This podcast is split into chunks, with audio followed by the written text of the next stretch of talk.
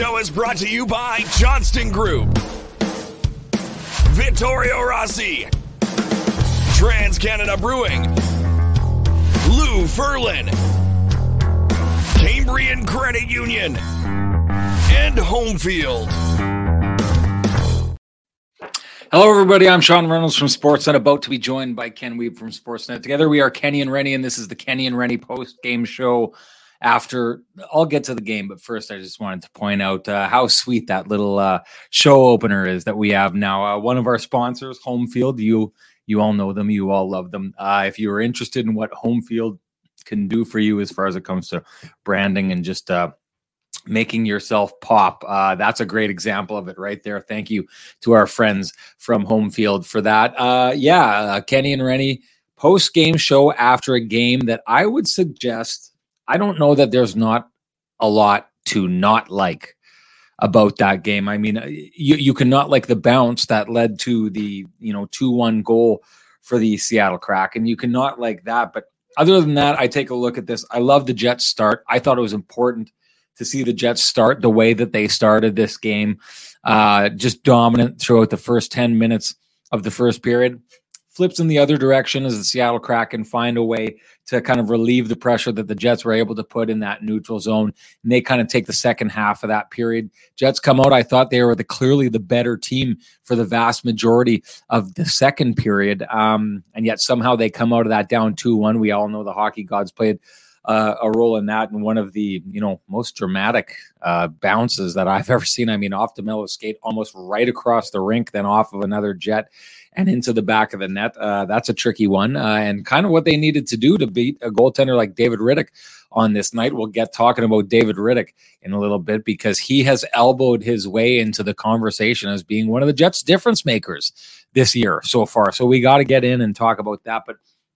Third period, the Jets come out. Uh, I've talked about this before in situations like that. The Jets are a team that clearly opens up their risk profile. Uh, I've talked about it in games past. Um, saw it against Philadelphia, saw it earlier in the year against the Detroit Red Wings. If you put yourself in a bit of a hole, a lot of times to get out of it, you got to take risks, and those risks come back to bite you. We've seen that uh, with the Jets so far. And I did think the first part of that third period was kind of a bit of a back and forth, and that the Seattle Kraken were handling it well. But the Jets go out and they get their own bounce. The hockey gods turned around and smiled upon the Jets just the way that they had smiled upon the Seattle Kraken earlier in that game. Uh, and then, so you're talking about a team that faces resilience uh, throughout that game, is able to push their way, elbow their way back into that game.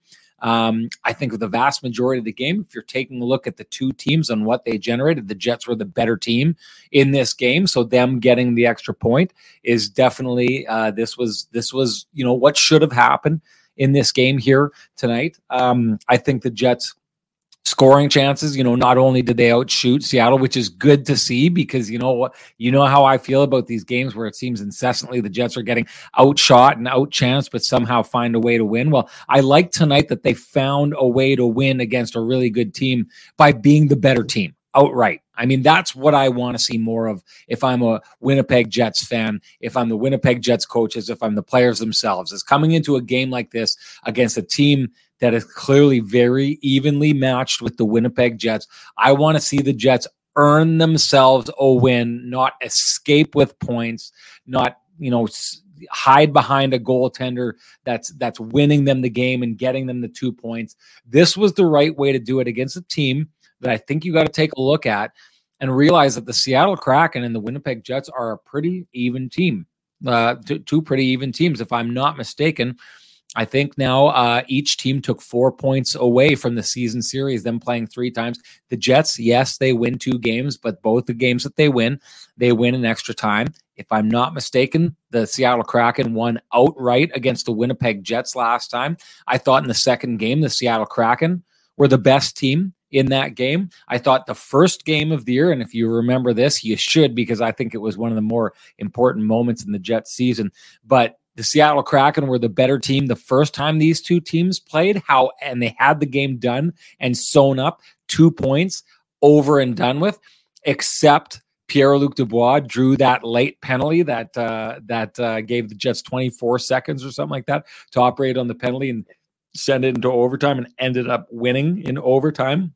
I thought it was important for the Winnipeg Jets to come out here tonight and show that yes, in a in a battle against this team, they could win the game because they were the better team, not because they pulled a rabbit out of a hat, not because you know they got some you know you know went out and capitalized on a couple of opportunities this is a really good five on five team, this Seattle team. It was important that the Jets show that they could hang with them five on five. It was important to show the Seattle Kraken that they could beat them straight up and that they could be the better team on this night. I think it bodes well going into the playoffs.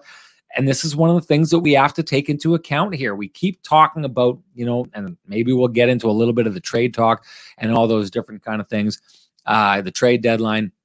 But one of the things that's happening in the West right now is the West is wide open. No one is grabbing the brass ring. After tonight, the Jets now have they took two points. The Dallas Stars lost in overtime, so the Jets have one game in hand and are two points behind the Dallas Stars for first place in the Western Conference but there's really not a team that is standing out as the benchmark. The Jets are as close as anyone, but if the Jets didn't get that lucky bounce in the third period, Seattle wins that game, and they're right there with the Seattle Kraken. Like that's how tight things are. The benchmark is not being laid definitively by a specific team. And so, because of that, I think you kind of have to approach these playoffs the mindset that you have to as the Winnipeg Jets and the Winnipeg Jets players is you never know who you're going to be running into in this playoff run.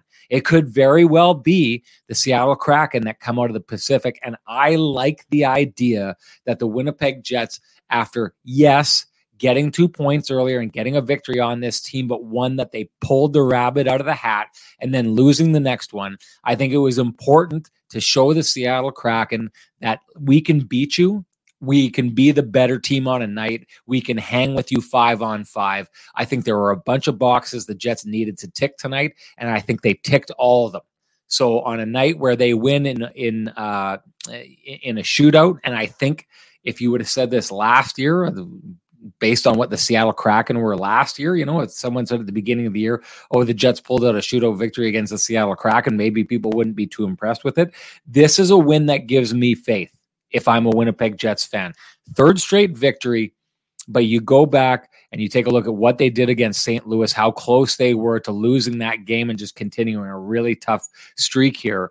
Uh, this was the first game they've had in their last three wins where they beat a legitimate, true contender, and they did it straight up. They didn't do it by getting out outchanced, outshot, all those kind of things. This was a true to form Winnipeg Jets win against a true to form playoff team. Well done on all accounts. That's my take on it. Uh, not sure what yours is. I'm sure you'll let me know in the comments, but uh, I want to get the main man's take on this. I haven't heard from him for a while, uh, so let's bring him in. Here's my main man, Kenny, and best music in the business.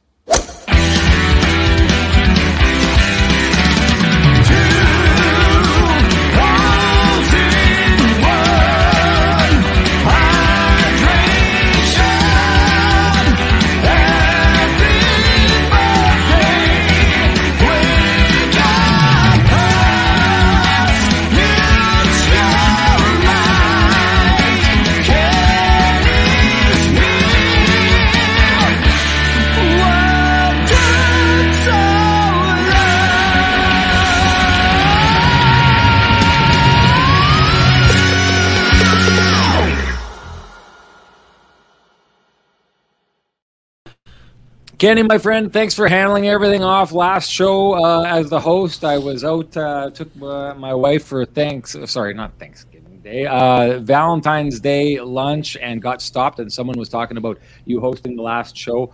Uh, so thank you for doing that. Uh, thank you to Hammy and Scotty for being there for me as I, I just, I just plain gave up on the show. I went for holidays and I said, you know what? Here to take care of it. I don't want to know how you do it. I don't know what it looks like. I don't know what you are, guys are talking about.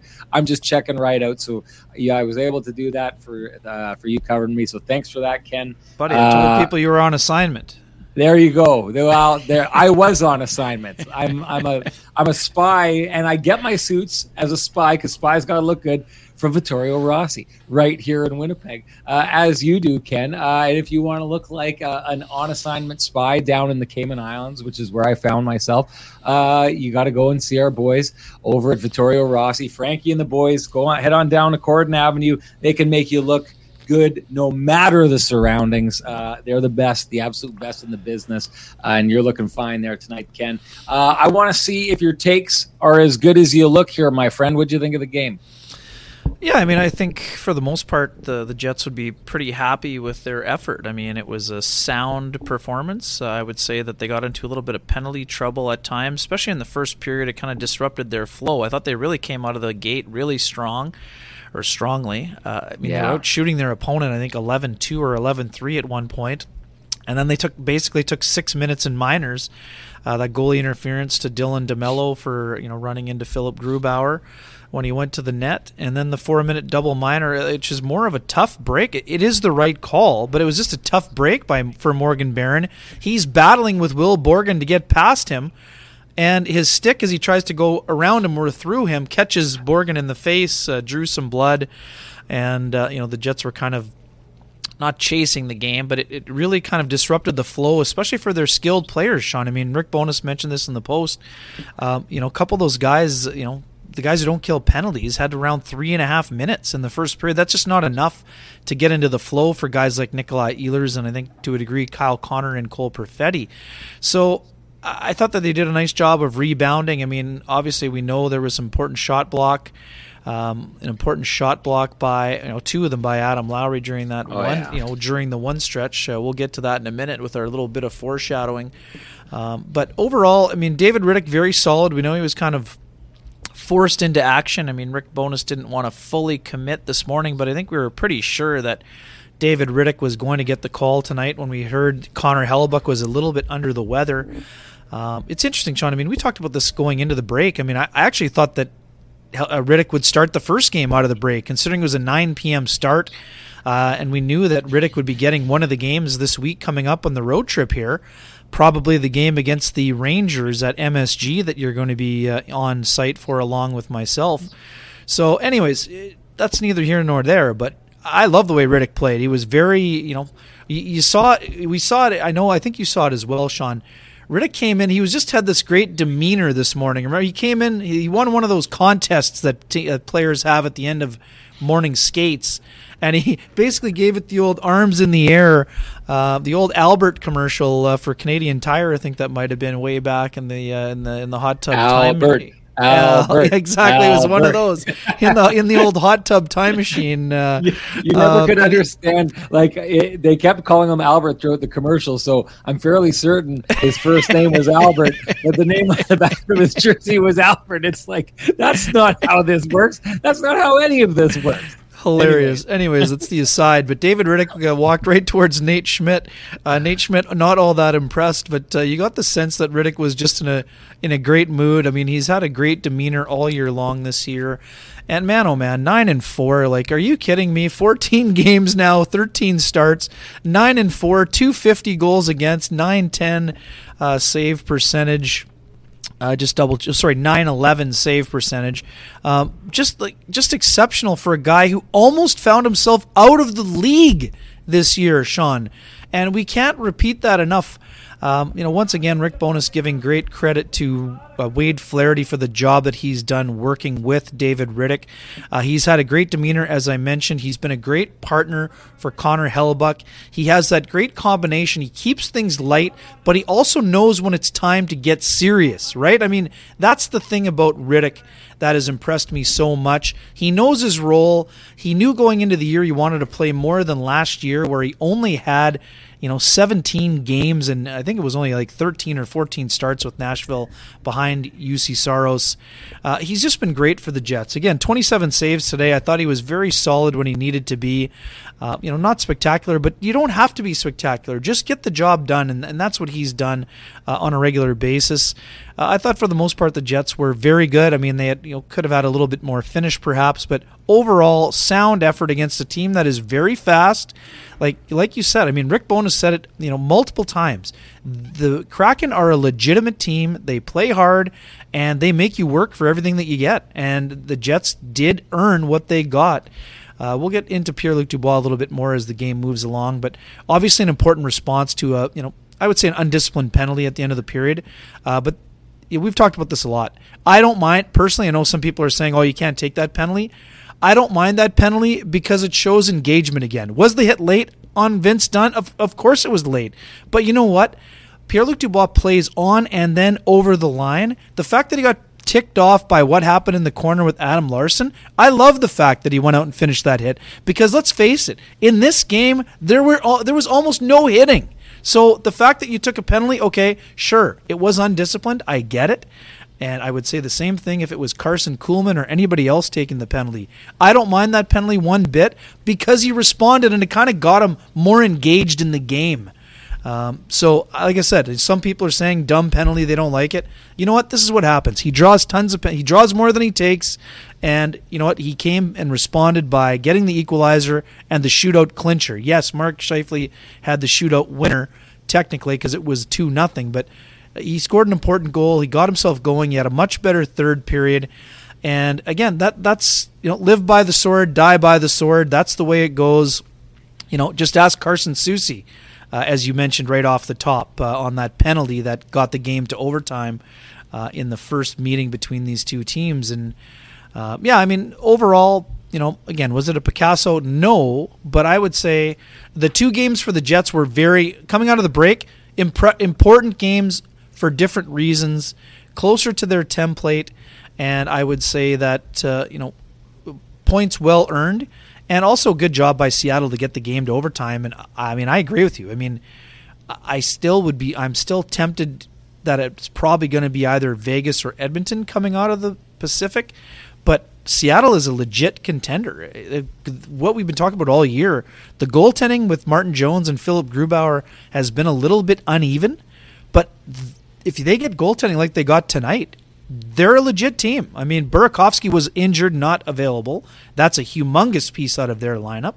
But these guys have four lines at play. They play hard. They've got big defense. They make life difficult on their opponent, and they're mobile. So, I, I they'd be they'll be a tough out for a lot of teams um, in the Stanley Cup playoffs. And you know, the Jets are also legitimate, which you know is something that Rick Bowness uh, was more than happy to say on a lot of occasions this week as well. So, anyways, that's a long trip to the buffet. Uh, a fun game. That's what you're here for. A fun game to cover and a lot to really dig into and dive into uh, as we move along here. I'm just going to talk about this quick before we get into the lamplighter because people are already getting there pretty quickly. Um, sure just the idea of what you're talking about, uh, Seattle. Like the tricky part about this too is is never mind the Jets having to worry about facing them if they come out of the Pacific. The way things are going there right now, you know, Vegas seems to have woken up from that lull that oh, gave them problems. Uh, and it sounds as though they may be active. Uh, Kevin Weekes was saying that to add them to the list of the teams that may be in pursuit of Timo Meier, uh, probably an indication that they don't expect Mark Stone back, and that maybe that would create the space for them to get that player in there. Um, but I mean, the, the Kings too are another team that look like they're trying to be active. And I've said this before: the Kings, we saw them last year. Jets played them a couple times. They looked like they were kind of a tough team to grind against, and then all of a sudden they went into the playoffs against Edmonton and were a real tough grind. I think that one of those two teams is going to end up down in the wild card spot. So I mean, don't be surprised if the Seattle Kraken are a team that the Jets play in the first round. If the Jets are able to surpass the Dallas Stars and end up in first place, I mean, don't be surprised if this Seattle team ends up being the eighth seed. And don't be surprised if this Seattle team ends up making it out of the Pacific. And if the Jets make it to the conference final, they run into them there. That this is the, really interesting part, Ken, that I find about this is, you know, I said it off the top. Uh, I don't think you were there for it but the, the, the West is wide open, and while sure that is. makes it sound like it's like boy oh boy, go out and make something happen because no one's a definitive, uh, you know, team to go through here. At the same time, it's it's going to be tough. Like there's there's no free spaces on the bingo card here. Like if you drew the L.A. Kings, that's a team that could grind you. And, and I was saying this the other day. I think I said the, this to someone I'd almost rather the Jets end up in second and play a team like the Avalanche in the first round than it's finish a first. Roll of the dice. Just, just listen. Just listen. I've, there's a theory behind it, and I'll explain the theory. I'd, I'd almost rather do that than finish first and end up playing a team like the Kings in the first round because this is what's going to happen if you play the Kings in the first round. They're going to grind you. They are going to grind you like crazy. So if you play the Kings and you win that, and then you move on to the next round, and then you play the Colorado Avalanche, now you got the Colorado Avalanche coming at you with speed. What I'm suggesting is I'd rather take on the Colorado Avalanche before I got into a grind against a team like the LA Kings who can grind you and have the players to do that. And I'd rather go speed for speed with the Avs right out of the gate than go up against a team that grinds you down and then have to match that speed afterwards. That's all I'm saying about that. I, I like listen, you know, t- to me at this stage, especially with this team, whether the Jets go to the first round or the second round, I know it makes a difference to the Winnipeg Jets themselves and Mark Chipman because they want to make some money. And, you know, probably for the fans, you'd rather see two series than one. But my idea is like if you're planning out the path to a Stanley Cup, for me, that path to the Stanley Cup, if you're probably going to end up playing the Colorado Avalanche along the way, I think I'd rather see them early than late, even if it means there's more likely a chance you're going to go out in one round. Because if you can get that speed behind you while you are still fresh and try and match them speed for speed before you got to start getting into the grind type teams, I think I'd rather handle it like that. Uh, Ken, time for us to handle the lamplighter. Uh, take it away. Yeah, I, I think it's, you know, I'm te- I was tempted to go Dubois, but I'm actually going to go with the Wheeler goal here, and for two reasons. Uh, I think that on the play, I think someone mentioned it in the chat room already here. I think Ehlers makes a really heads up play. Super uh, heads up.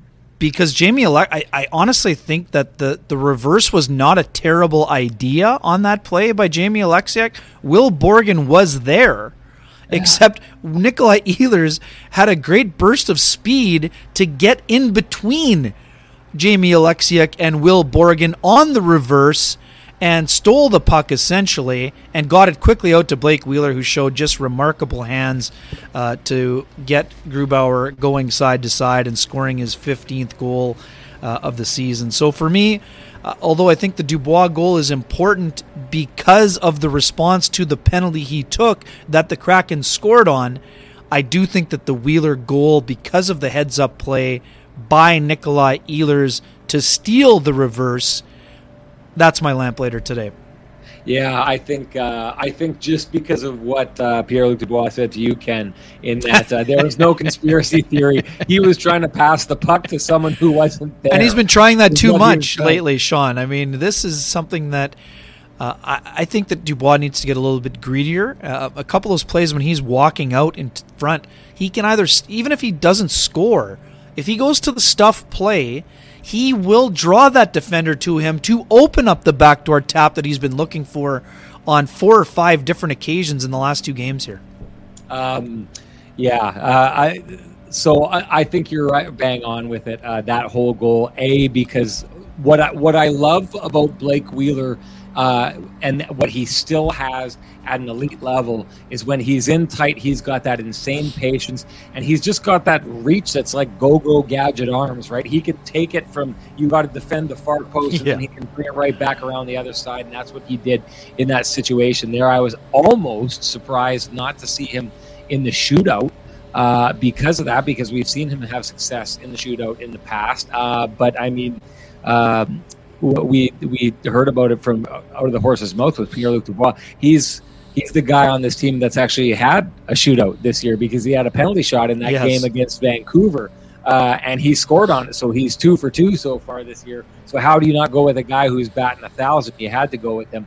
But Wheeler in tight, uh, boy oh boy, that's a great play. But to the point that was made in the chat room, and I do think uh, someone was saying they heard it on the broadcast that Nick Ehlers actually makes the call for the puck, right? Calls yeah. for the reverse and fools the defenseman into giving the puck away and then throws it out in front. That's hey, you know I love cerebral hockey. To me, that's cerebral hockey. A great play by Nick Ehlers, who we're going to have to tie into uh, a little bit from now because of you know the I mean, we well, we'll get into that. We'll talk about Nick Ehlers a little bit later. Uh, let's just give a shout out to our friends from Trans Canada Brewing Company. That was Ken's lamplighter of the game. If you are interested in giving us your lamplighter, and you should be, why? Well, because if you do it, you're automatically entered to win a frosty, delicious eight pack of lamplighter amber ale from our friends at Trans Canada Brewing Company. If you can't wait for Kenny and Rennie to give you your eight pack, head on down to the Trans Canada Brewing Company's tap room at 11290 Kenaston.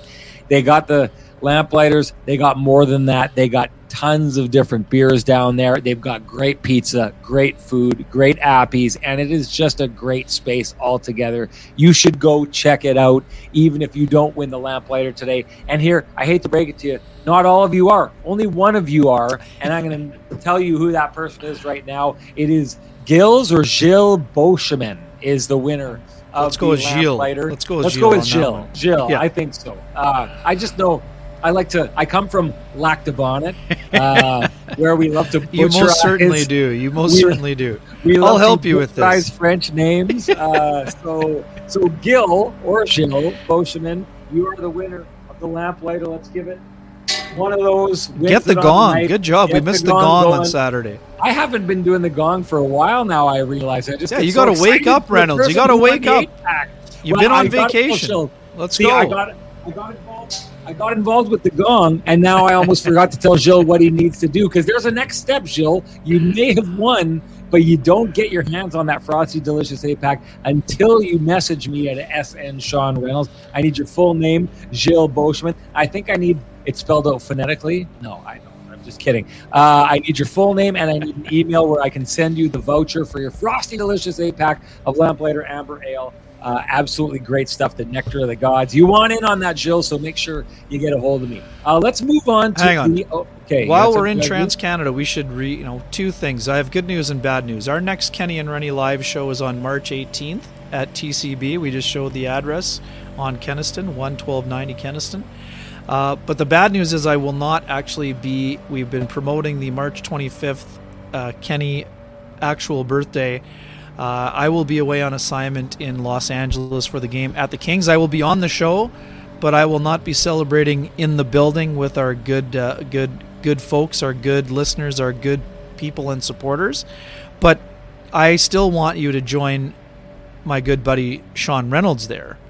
Uh, it'll be still a fantastic day, and uh, yeah, we're, we're fired up for those last uh, two regular season shows. They're going to be uh, fantastic, and let's let's make that happen. Um, people, you see what I have to put up with? Kenny calls a party, and then he takes off and goes to Hollywood. I'm going Oh, to yeah. Hollywood for my birthday, but the party's still on. Everybody leaves his good buddy Sean Reynolds behind. That's Ke- right. Leaves his good buddy Rennie there to ta- to mind the house while he has a party. I will tell you this, Ken. This isn't the first time I've called a party at someone else's house when they weren't there. So I'm practiced at this. A teenage Sean Reynolds did exactly that. Uh, I won't get into the story. You're a good Um, host, but- Sean. That, but, the good hey, news is you're a good host, a very good host. I would say I a can- great host. I will pull it off. I will. We may. I may even get the crowd to sing you happy birthday. I have faith in you. I We'll faith in I you. may even bake a cake. I may even bake a cake and decorate it. And if anyone's gone to my Instagram and seen, I I'm pretty good at I won't even be home until the 30th, and you're gonna have the cake will still be delicious. I'm sure. Oh, the, Oh, the you're gonna eat it at TCB. Never mind. Never we'll, mind. We will eat it and enjoy it, and we will shove it in your face, Ken Wiebe. We're taking off on your own birthday party. Ken, we have procrastinated for too long. It is time for me to get uh, to ask you to give us your Johnston Group got you covered play of the game. This one could be a little obvious. This one is very obvious. Uh, Adam Lowry, we know uh, he's going through a, a bit of a goal scoring slump, but when you're not contributing offensively as much as you would like, you have to find ways to contribute. Uh, what Adam Lowry did today earned a standing, or not a standing ovation, but a pretty loud roar. Uh, what he was able to do was twofold. After Brendan Dillon snapped his stick on a clearing attempt that was kept in, Adam Lowry first handed off his left handed stick to Brendan Dillon one of the only guys who can probably play with Adam Lowry's stick because he's similar in size and handedness. Uh, after handing off his stick, he was able to block two shots, including one from Justin Schultz that went into the seats. The crowd went wild, and after the game, we heard first from Pierre Luc Dubois and then Adam Lowry that there were once dreams of donning the pads in the National Hockey League. But Great Adam story. Lowry joking that he was too normal to play goal, so he decided to play forward, uh, and he made the right choice, as he said, uh, with tongue firmly planted in cheek. Uh, but those two blocks, and to me also the uh, you know the ability to re- recognize that he needs to hand off his stick to the defender who needs to clear the front of the net, and then to get into the lane twice and come up with two blocks and get the stoppage in play that they needed during that double minor to Morgan Barron. Uh, that was an easy call for our We've Got You Covered play of the game, sponsored by the OGs from the Johnston Group. The OGs. Uh, hey, I'm going to tell you something, and people are going to think I'm crazy, and especially uh, we're going to get. Uh, I'm uh, totally crazy here from Eric Orleson, who during the game said that, and I loved it. Right, I loved in that moment that happened, and I tweeted about it. And Eric responded and said he's going to get the gotcha covered play of the game. Same with And Merle Peters, also had that as an early candidate. There in my go, feed, not in yours, but Oh, we love okay. that. People are getting into it already during the game. That's awesome. We love it, absolutely love it. But I will say this: I, up, upon further reflection, I think that I have to give consideration, and in my mind, anyways, may have to kind of create a tie between that and what we saw from David Rittich down the stretch here. I mean, take a look at this. Grubauer played great tonight, right? Grubauer, mm-hmm. I think, was the first star of the game. And I saw Philipp Grubauer heading to the net at the start of the uh, of the shootout, and I was thinking to myself, "Uh oh, the Jets may be in a little bit of trouble here right now," because he looked so calm and he looked so confident, and I was wondering what the heck is going on here. This guy looks like he's going to walk out here and he's going to steal this game. Well, it never happened. And who's the one who looked absolutely calm on the second shot? Uh, where Jordan Eberle went down, I, I was looking at it and I was thinking to myself, there is nowhere for this guy to go. There's nowhere. He is not giving any kind of opening for them to try and score on him here. It's just, I don't know. I, I, I just think that if we take a look at this situation uh, and what we've seen from David Rittich, who we should get into and have a conversation about here today, Ken. Um, he did not look like a guy who got a surprise assignment here tonight. he looked like a guy who is entirely ready to go. And there you go. Tijuana Pauly says it. It's Rittich.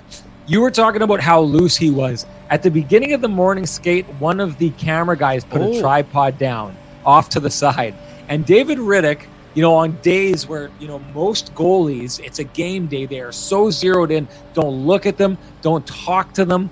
David Rittich went and and said, you know, jokingly, "Hey, what's this doing? This isn't supposed to be here." And went and picked up the monopod, a piece of equipment that uh, camera guys use to sit their camera on, so that they don't have to rest it on their shoulder, and picked it up and moved it and hid it away in one of the Jets' lockers, so that the camera guy couldn't find his stuff afterwards, and left the room with you know snickering and with a smile on his face. Right? This is a guy who's entirely engaged uh, doesn't need you to leave him alone. Doesn't get. He was as loose as you could possibly be heading into that game, and he was as loose as you could possibly be heading into that overtime. The one goal that was scored on him today was a perfect grade A redirection that was hard for him to get to. The second one was, you know, an act of the hockey gods that gets by him in that situation, something that you could never do again if you tried to replicate the play a hundred thousand times. Uh, he came out here tonight, and as good as Philipp Grubauer was, the Winnipeg Jets win this game with a huge helping, huge serving of great goaltending from David Rittich. And because of that, I have him in a tie with Adam Lowry for the Johnston Group. Got you covered play of the game. Brought to you, of course, by the Kenny and Rennie OGs, the Johnston Group. And you won't find two businesses with the same challenges, but you will find 30,000 businesses with Chambers Plan employee benefits, proudly administered by our great friends at Johnston Group. Chambers Plan is Canada's number one plan for employee benefits because it evolves with the way you work and live. The plan is run as a not for profit designed specifically to support small businesses, and its unique pooling strategy keeps rates stable so you won't have any surprises at your next renewal. Chambers Plan now comes with professional consulting on key financial, legal, and HR issues, and Teladoc telemedicine services are included with every health option. See how Chambers Plan can benefit your business by visiting chamberplan.ca. You got something to say, Sorry. Ken? I do. Sorry, uh, I'll do the Lou Furlan read, but your headphones are cracking slightly. My I believe. headphones are cracking. Headphones or microphone? Well, the mic shouldn't be cracking, but we've had this thing happen before with the headphones. Maybe All right. Well, here you. Uh, that sounds you- better. Okay, If it's let's closer to leave your it at mouth. that. Maybe it's better. Anyways, Leave it at that. For the Okay. good folks uh, who need realty needs help uh, with buying, selling, curiosity about the house down the street. Maybe you're looking to move to another neighborhood. Spy uh, on be- your neighbors. Well, Is that I wouldn't say that. No, I Is am not saying that at all. No, just trying to see what how they've got the house decorated. That's all, my I get it. I get. My Uh, wife can- loves doing that stuff. yes, you can contact our main man, Lou Furlan of Royal LePage Dynamic Realty. You can reach him at 204 791 9971 or at the office 204 989 5000. His email is lou at loufurlan.ca. That's L O U at L O U F U R L A N dot C A. And the website is www.loufurlan.ca. Lou Furlan, excellent realtor, excellent human being, and excellent supporter of the community, and we thank him for his support. See, now that you've let it slip that Sweet Lou does that, he's going to be getting phone calls from my wife all the time because she loves That's the good. idea of going in and like just looking at houses. Right? She's one of those people that you know she's not going to buy. We haven't been in the housing market since we bought our place here back in 2014, but she always wants to know what's going on, what changes have been made, especially on those houses that you know go up for sale. You know, a couple times that same house keeps going up for sale. You want to see the changes I mean, I lived in one of those houses. Our first house, it apparently changed how hands like 17 times, and I moved in there. I didn't think we'd ever leave, and then we moved within four years, and it was nothing to do with the house. It just it was one of these houses that just is constantly churning over on the market. And and I'll tell you this, Ken, I drive by it. I had that place perfect. I re-roofed it. The old Reynolds Roofing Company went to work, came out of retirement for that one, did a whole bunch of work to the exterior, painted it. It looked perfect. And then I went driving by about a year later, and they took, you know, this nice cedar brown roof, and I had like a nice kind of cream colored trim all over the place, and it just it was looking just perfect. And they painted it like slate gray, which just clashes with the cedar uh, cedar colored shingles that I have, and it drives me nuts every time I go by there. I want I want to knock on the door and say, "What did you just do? Like that was in perfect shape, and you spent money." To make it look like this, what happened? Who hurt you? What's wrong with you people? Anyways, I've got issues. I freely admit it. Um, we need to move on. I'm going to say I, I want to launch. I want to launch the um, the conversation about David Rittich by saying this: another win for him. Adam Lowry talked about it and said it on the nights where he goes in. He's quite often getting the second of a back to back where he gets a tired team in front of him. Uh, every excuse to suggest that never mind that he's the backup goaltender, but the team is usually not giving their best in front of him, and yet he's doing what he's doing right now. Again, higher winning percentage than the starting goaltender out there.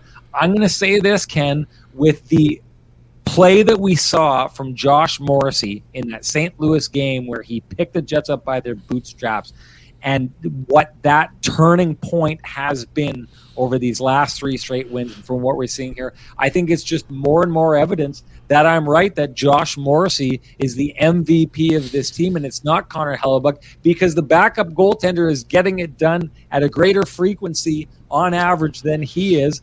Uh, and this is another night where josh morrissey played a role in the comeback goal that ends up helping this team get over the hump and does so in uh, on a night where he becomes the franchise's new leader in single season assists by a defenseman. Uh, this started out as being a David Rittich thing. It's kind of turning into a Josh Morrissey thing. Take it in whatever direction you want. Just admit that you're wrong and that Josh Morrissey is the MVP of this Jets team. Ken.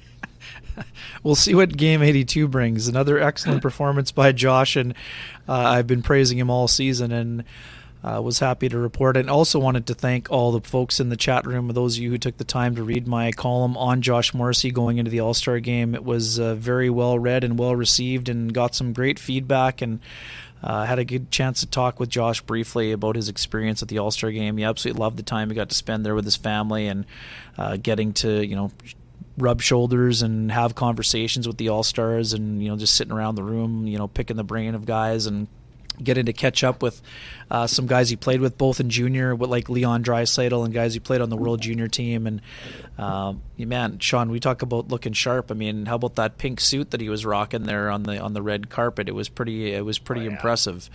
Um, anyways, the the MVP debate will continue as long as the season goes on, and I mean, we'll see how it goes. I mean, they're both very capable candidates, but uh, I mean, I think there's still some time to determine where things are at, and uh, right now, you know, Adam Lowry. Just for the record, Adam Lowry also said he believes that Connor Hellebuyck is the best goalie in the NHL. So, I mean, I would say his vote is, even though he's appreciated what Josh has done, his vote probably was said right there as we're well. Not talking, we're not talking the Vezina right now. We're not talking the Vezina Trophy. We're talking the internal team MVP. Don't they've got 2 great MVPs so don't far. I don't. I don't yeah. Okay. Anyways, David Rittich. Uh, we can get going on this a little bit more here. Um, I mean, we've been honest from the very beginning. Um, I, I, don't think David Rittich was the first choice of the Winnipeg Jets. Uh, you know, the first choice was uh, Eric Comrie to bring him back, uh, but not at the money he signed for. Uh, after that, I'm not 100% sure. I believe the you know the Jets had interest in in several uh, several other goalies, including Charlie Lindgren. I think would have been a guy that they would have had some interest in as well, who signed with Washington. Uh, but man, uh, David Rittich has ended up being a absolutely dynamite pickup. Uh, I love the way that he, like I said, conducts himself on a daily basis. Uh, I'm a big fan of joy level, Sean, as you know, and I, I, you know, Nate Schmidt has more fun probably than anyone in the world, but David Rittich is in the conversation uh, when it comes to bringing the joy level to the arena on He's a daily right basis, and that's a hard job. I mean, all, all, we hear from every single player that talks about David Rittich, they love his personality, uh, they love the work that he puts in. Uh, this is a guy who got healthy in the offseason. He had a great interview with Paul Edmonds on the pregame show at CJOB a couple months back. Uh, talked about getting himself healthy and getting himself back in a great headspace, and his motivation was high. I mean, he needed to have a good year to stay in the league, and that is exactly what he's been doing. Um, he's been exactly what the Jets needed. He's going to be in that 20 to 22 start range. He's been dynamite. Uh, he has actually provided, you know, some stability at a position that hasn't, you know, the Jets have had a good run now backups, right? Between Laurent Brossoit, Eric Comrie, and now David Rittich. Uh, those guys have all done a fantastic job, and it's been important. It's an important job because the Jets aren't going to a one a job share situation. They're not going to one A one B. So when you only have the opportunity to play once a week or once every ten days, you need to be find a way to keep yourself sharp, and that's not easy. Uh, so to me, uh, it's been impressive to watch. And Rittich has been dynamite, and I, you know, as I mentioned earlier, I think Wade Flaherty's just done a dynamite job uh, with the netminding situation, and and you can tell that David Rittich appreciates the efforts that Wade Flaherty has put in with him as well, and it's led to a, an excellent relationship. And Sean, I don't, I know, I don't know about you, but I, I can easily see a scenario where David Rittich is back with the Jets next year on another one year deal. I mean, I, I don't know why. I don't know why. What would the what the impediment would be? Uh, we know the Jets aren't going to have a ton of extra money. I mean, I don't think you could see Rittich go from uh, his current contract to like making three mil or anything like that. But I would definitely think they would like to have him back. And you know, going into the year, I would have thought it was a one year stopgap. But uh, you know, with Mikhail Berdin going back to the KHL, I mean, I think the Jets have you know a great tandem with Arvid Holm and Oskari uh, Sal-. Uh, but I don't think either one of those guys are ready to become an NHL backup. So I think keeping Rittich in the fold will be, uh, you know, something that would make a whole lot of sense for the Winnipeg Jets as long as the two sides can agree on, you know, term and money. But uh, you know, man, he's been excellent, and like I said, that's a testament to him. And like we've said before, David Rittich didn't need to be all star David Rittich like he was with the Calgary Flames, but he needed to be a consistent presence. And that is exactly what he has provided for the Winnipeg Jets. And he deserves a, a ton of credit for doing so. And like I said, Wade Flaherty is an excellent goalie coach. He has been since he arrived in this town and he continues to be the goalie whisperer, as someone mentioned. I think it was T. Konopali, right? So, I mean, that's just yeah. an absolutely fantastic comment, and it's 100% accurate.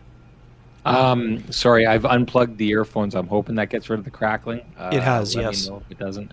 Uh, okay. Um, hey, I, I, fully expect him to be back. And here's the situation: uh, we all know, uh, like throughout his time in the NHL, we know that things uh, went sour for David Rittich. Um, we know that he came here trying to prove that he was still an NHL player.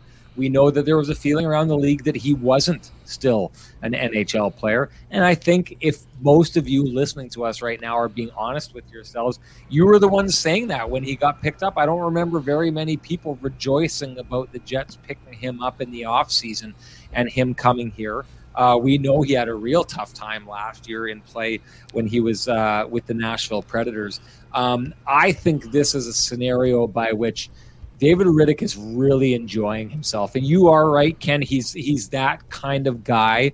He he is an add to the Jets dressing room in that he makes it a more fun place. And let's be honest, one of the ch- issues we know the Jets have had over the years is even at times when they were succeeding, they made hockey look like it was a job, not like it was fun. Yep. It's hard to do that with guys like Nate Schmidt in the dressing room. But even last year, you could see at points that Nate Schmidt, the, the you know, the the sunshine that he brought into the room was getting covered up by the clouds, and even he seemed to be kind of falling underneath that weight. David Rittich has come in and makes the Jets room a really fun place. He is constantly bugging guys in the room joshing back and forth with everybody, and you see the Jets laughing at it. He's not just doing it with them; he's doing it with the training staff. He's doing it with the media. He's doing it with the PR folks. He may he brings everybody in and makes everybody feel involved. I think the Jets are more of a team because of him. That's something you know we should be talking about, Ken, because we see it behind the scenes. I don't think the fans get to see that,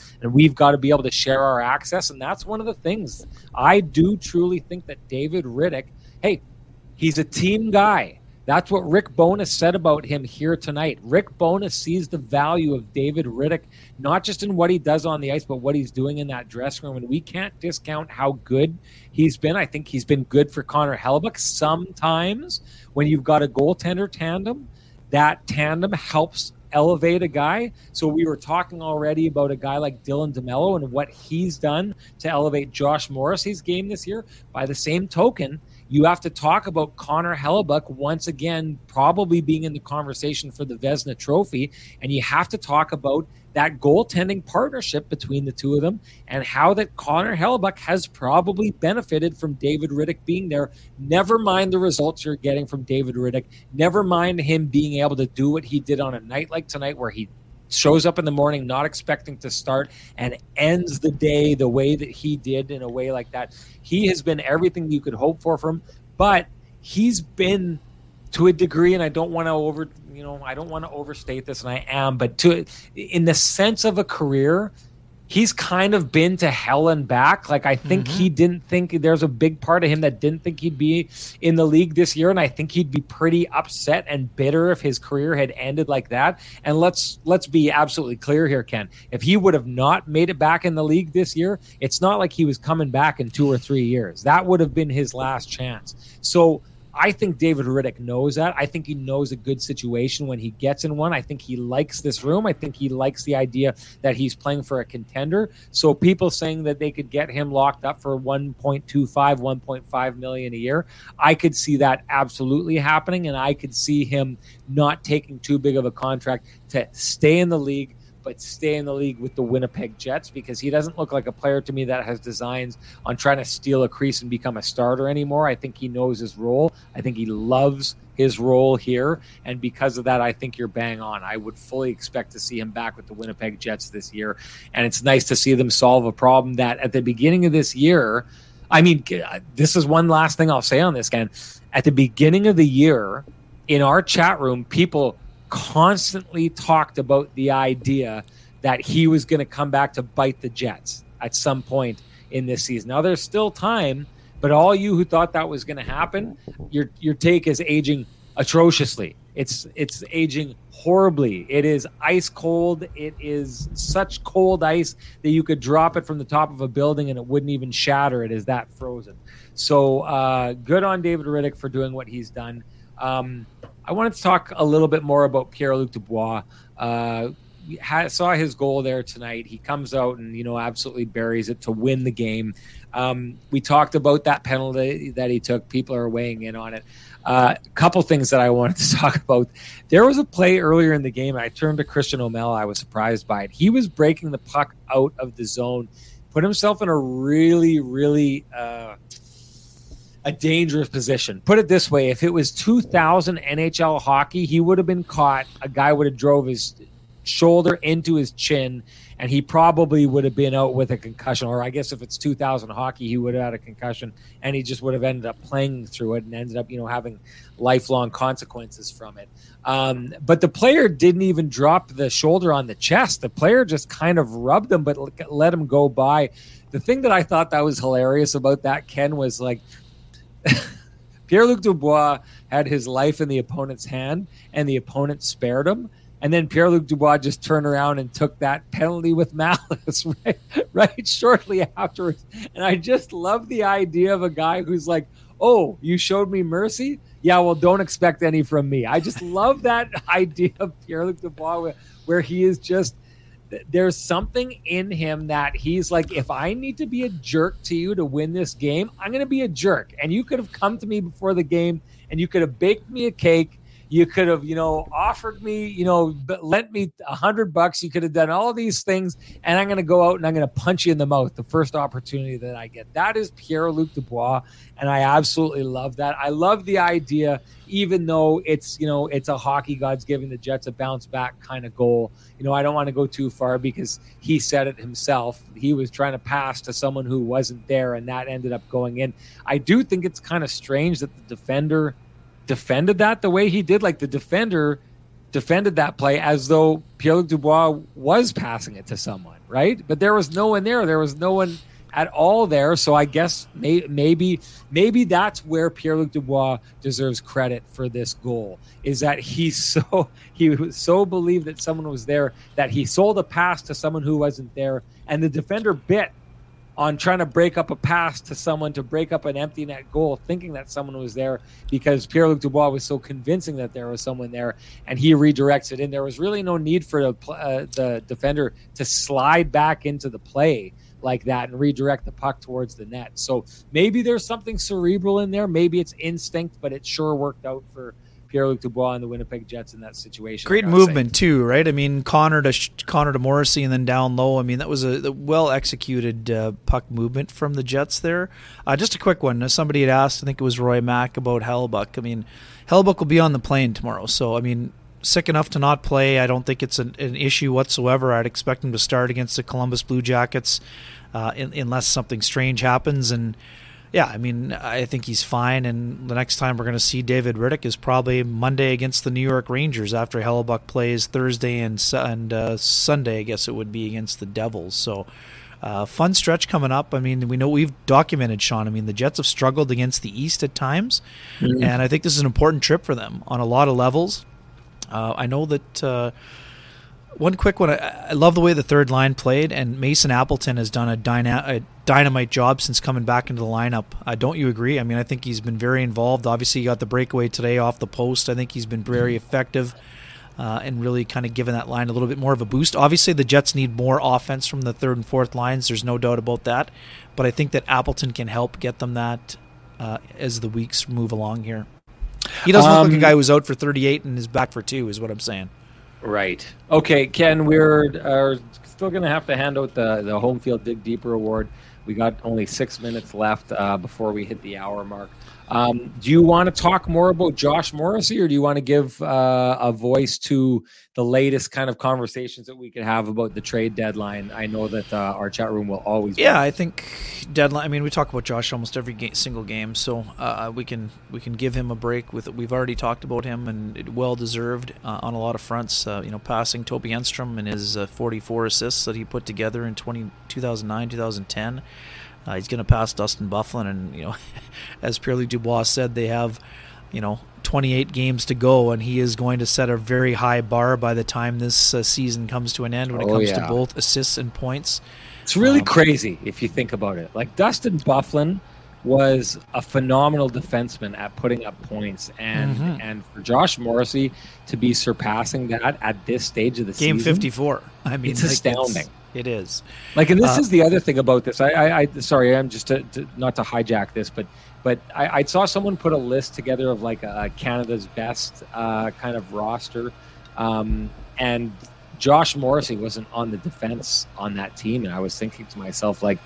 Josh Morrissey is the highest scoring Canadian defenseman in the league right now. Like, what more would you want from this He's guy? on the team. And, and and like the, the argument right now at this stage that you are all making, I know you're making it about Josh Morrissey winning the Norris Trophy, despite what we're seeing from Erik Karlsson, which is special, is that Josh Morrissey is going to do like going to do more um, defensively than Erik Karlsson is. You know that that's going to happen. And here, here's something I thought was interesting, especially because the Oilers are a team that intrigues me. I know Elliot, Friedman has them winning the cup this year. He had that at the beginning of the year, and I do think that there's a lot more depth there than there's been in the past.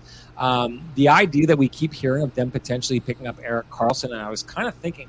Wow, that's pretty. That makes them pretty dangerous. But I also thought at the same time, if you take a look at situations, wh- what would you rather have? Erik Karlsson at 11.5 million or Josh Morrissey at what he makes with the Winnipeg Jets going forward in the Western Conference? Like Josh Morrissey is the better defensive player. He's a way better value. Uh, captain type material uh, what we're looking at here josh morrissey just like seems to tick every single box and the idea uh, that that is going to get him into the Norris conversation is the fact that he gets the offense. He gets not quite to the degree that we're seeing from Erik Karlsson, a little, you know, quite a bit below that degree.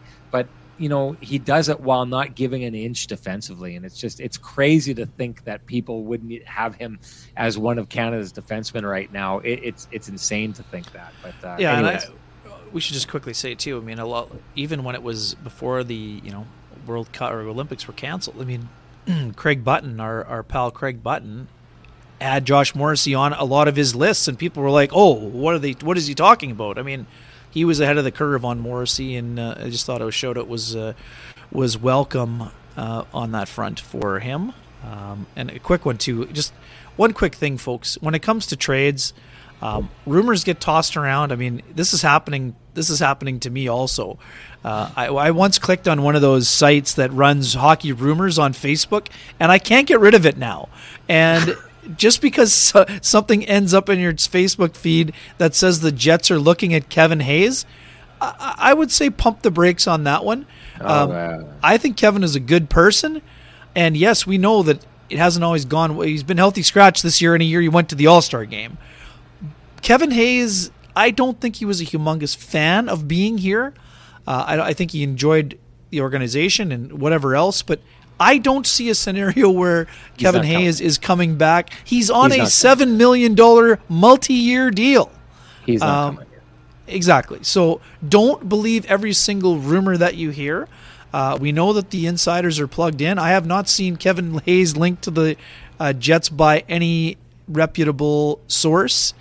Uh, I know Elliot and Jeff Marek, our colleagues at Sportsnet and 32 Thoughts and Hockey Night in Canada, have mentioned James Van Riemsdyk.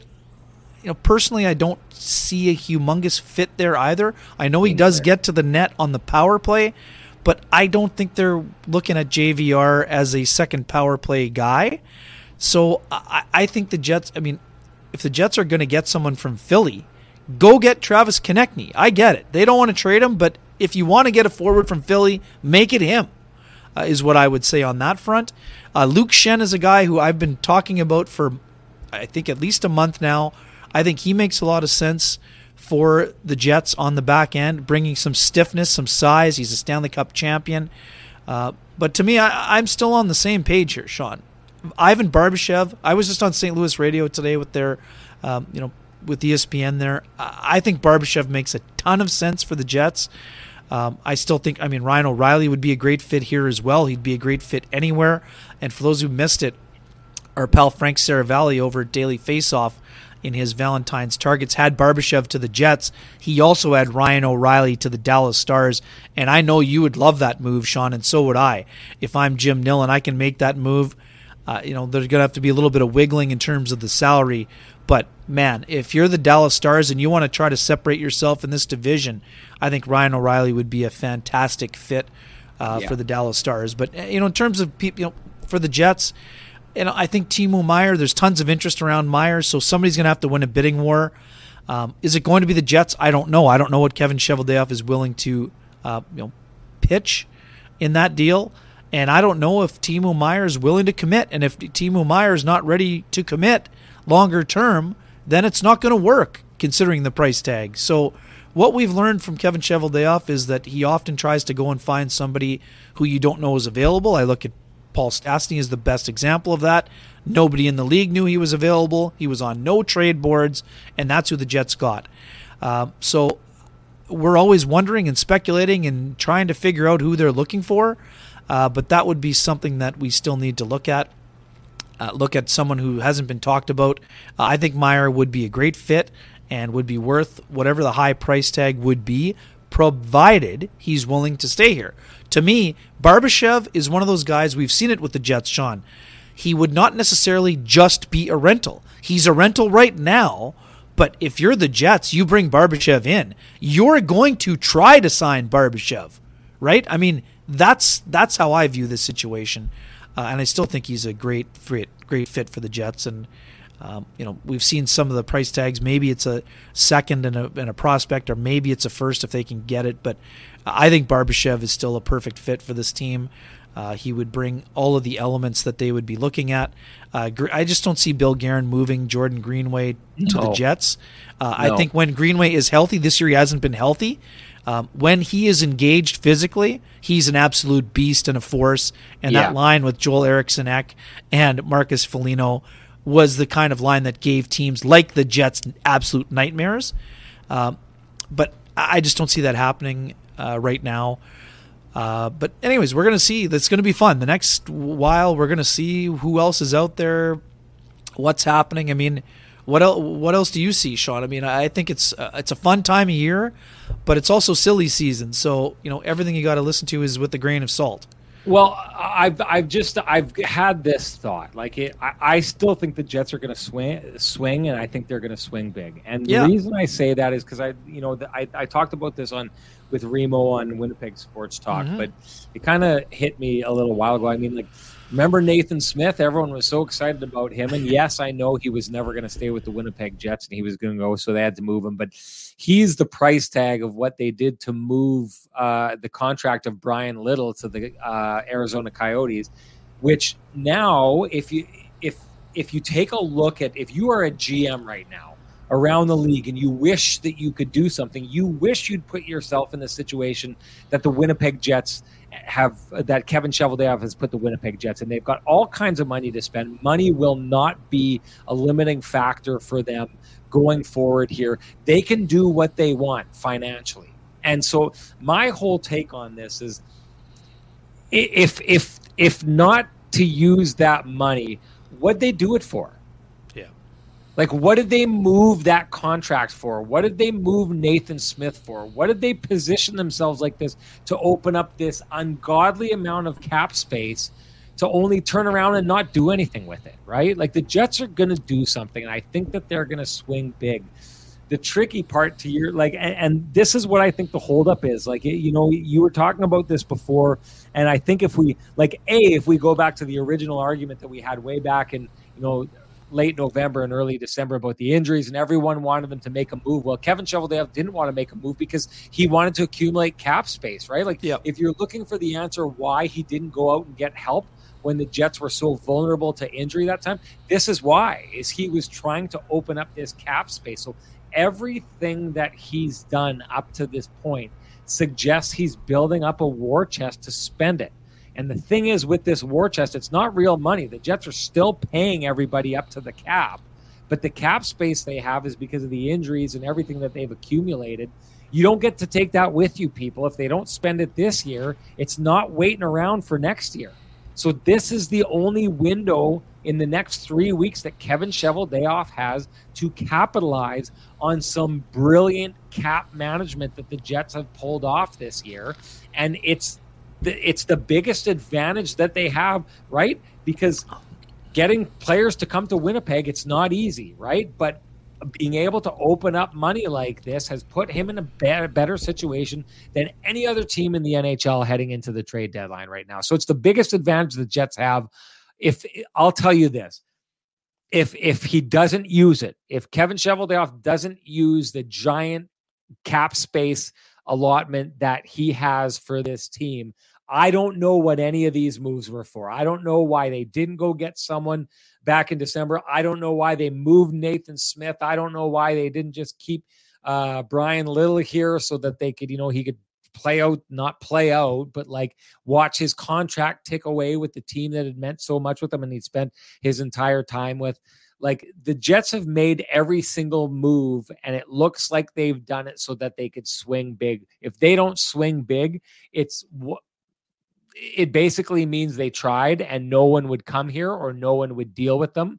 Or at the last minute, he wasn't willing to pay the prices that were out there. And you know my thoughts on this. The prices are the prices. If you want to compete this year, you pay whatever the market is. If you want to go, if you need to buy a house, sorry, but you're going to have to jump into the same market everybody else is in. The prices are the prices. So whatever the prices are this year, if you're Kevin Cheveldayoff, you're either paying them or you're not. And if you're not, he's stuck in this in between land that he has been stuck in in the past of we want to hold on to our future, but we want to address our present. And that just it's it hasn't worked in the past and it really hasn't worked since 2018 if the jets want a different outcome they're going to have to push for a different outcome. They're going to have to do that by swinging big and once again i'll say this i, I truly think that they're going to.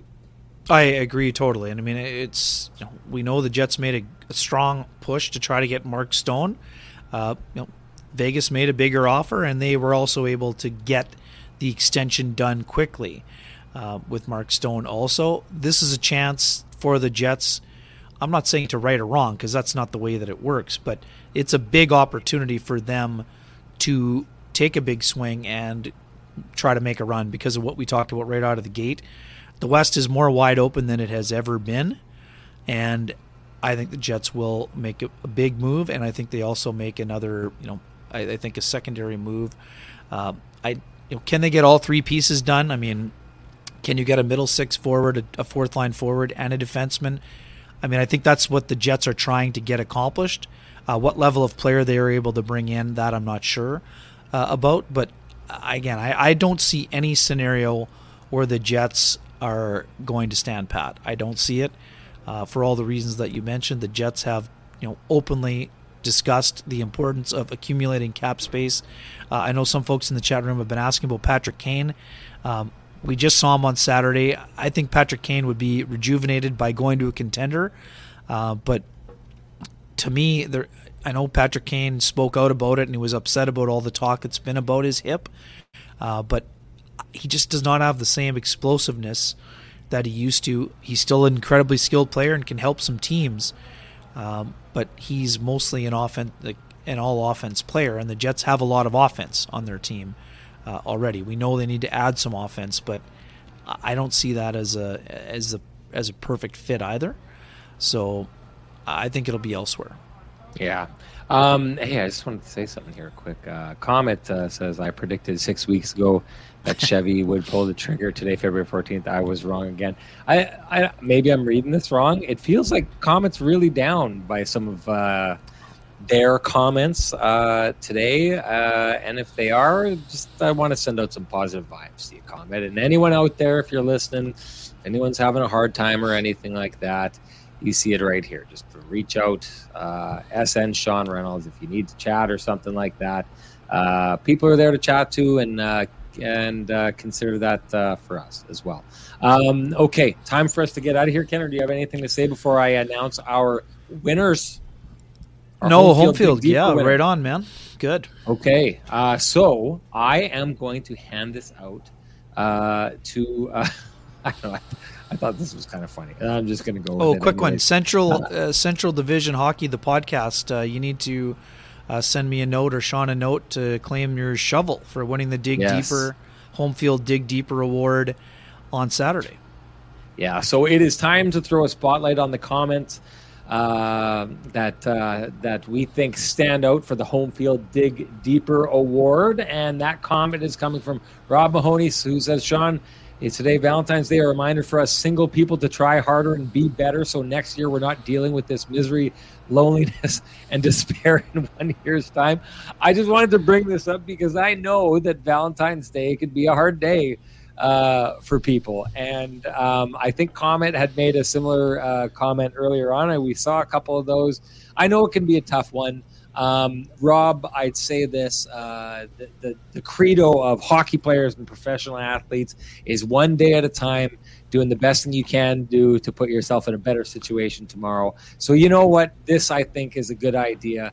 Exactly what you're saying. This is a reminder to just try harder, to stay in the fight to use a Paul Mauriceism. Stay in the fight, Rob Mahoney and Comet and everybody out there. You are doing fine. You're doing better than you think you are. And it'll be great to be chatting with you right here on February 14th next year when you tell us about your blossoming love life and everything that's going so great and so uh, good in your life. So good job, uh, Rob Mahoney. Uh, thanks, Rob, for your winning comment. And just like Rob Mahoney, Homefield is always going to dig deeper to find the best marketing solution for your company. Find out how at myhomefield.ca. Uh, thank you so much. Now, what you got to do, Rob Mahoney, you just got to direct message me at SN Sean Reynolds. Send me your full name.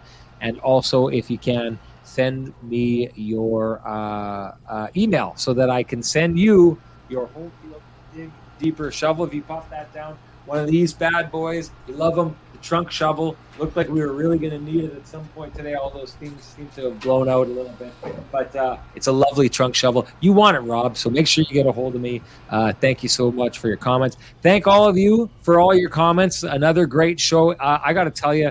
I was missing this a lot, Ken. It is good to be back. It's good to be back chatting hockey with you. It is good to be back chatting hockey with our chat room. They're the best. You're the best. Thank you so much for that. And speaking of the best, we got to talk about the best sponsors that we could have ever hoped for in Vittorio Rossi, uh, Trans Canada Brewing, Johnston Group, Lou Furlan, and Homefield. If I've said this once, I've said it a thousand times. If you appreciate the conversations that are happening in these spaces, please, please appreciate uh, the our sponsors who are fighting to keep these conversations happening in these spaces. Thank you so much for that. Thank you so much to all of you. We will be chatting with you again on Thursday when Ken will be in Columbus along with the Jets, and I will be in New York City in anticipation of two Sportsnet games next Monday and next Wednesday. Uh, as for Monday night hockey against the Rangers Wednesday night hockey against the Islanders. Big set coming up for the Jets here. They play the second worst team in the league, or the worst team in the league. Yeah, the worst team in the league right now. And then they go into a bit of a murderer's row in a, uh, a tough Devils team, really tough Rangers team that looks like they've wo- looks like they have woken up and I don't know, maybe the Islanders will wake up. I don't know what's going on with them, but we'll see what happens. Either way, we'll talk about it right here with all you. Can't wait to talk to you then. Have a great one, everybody.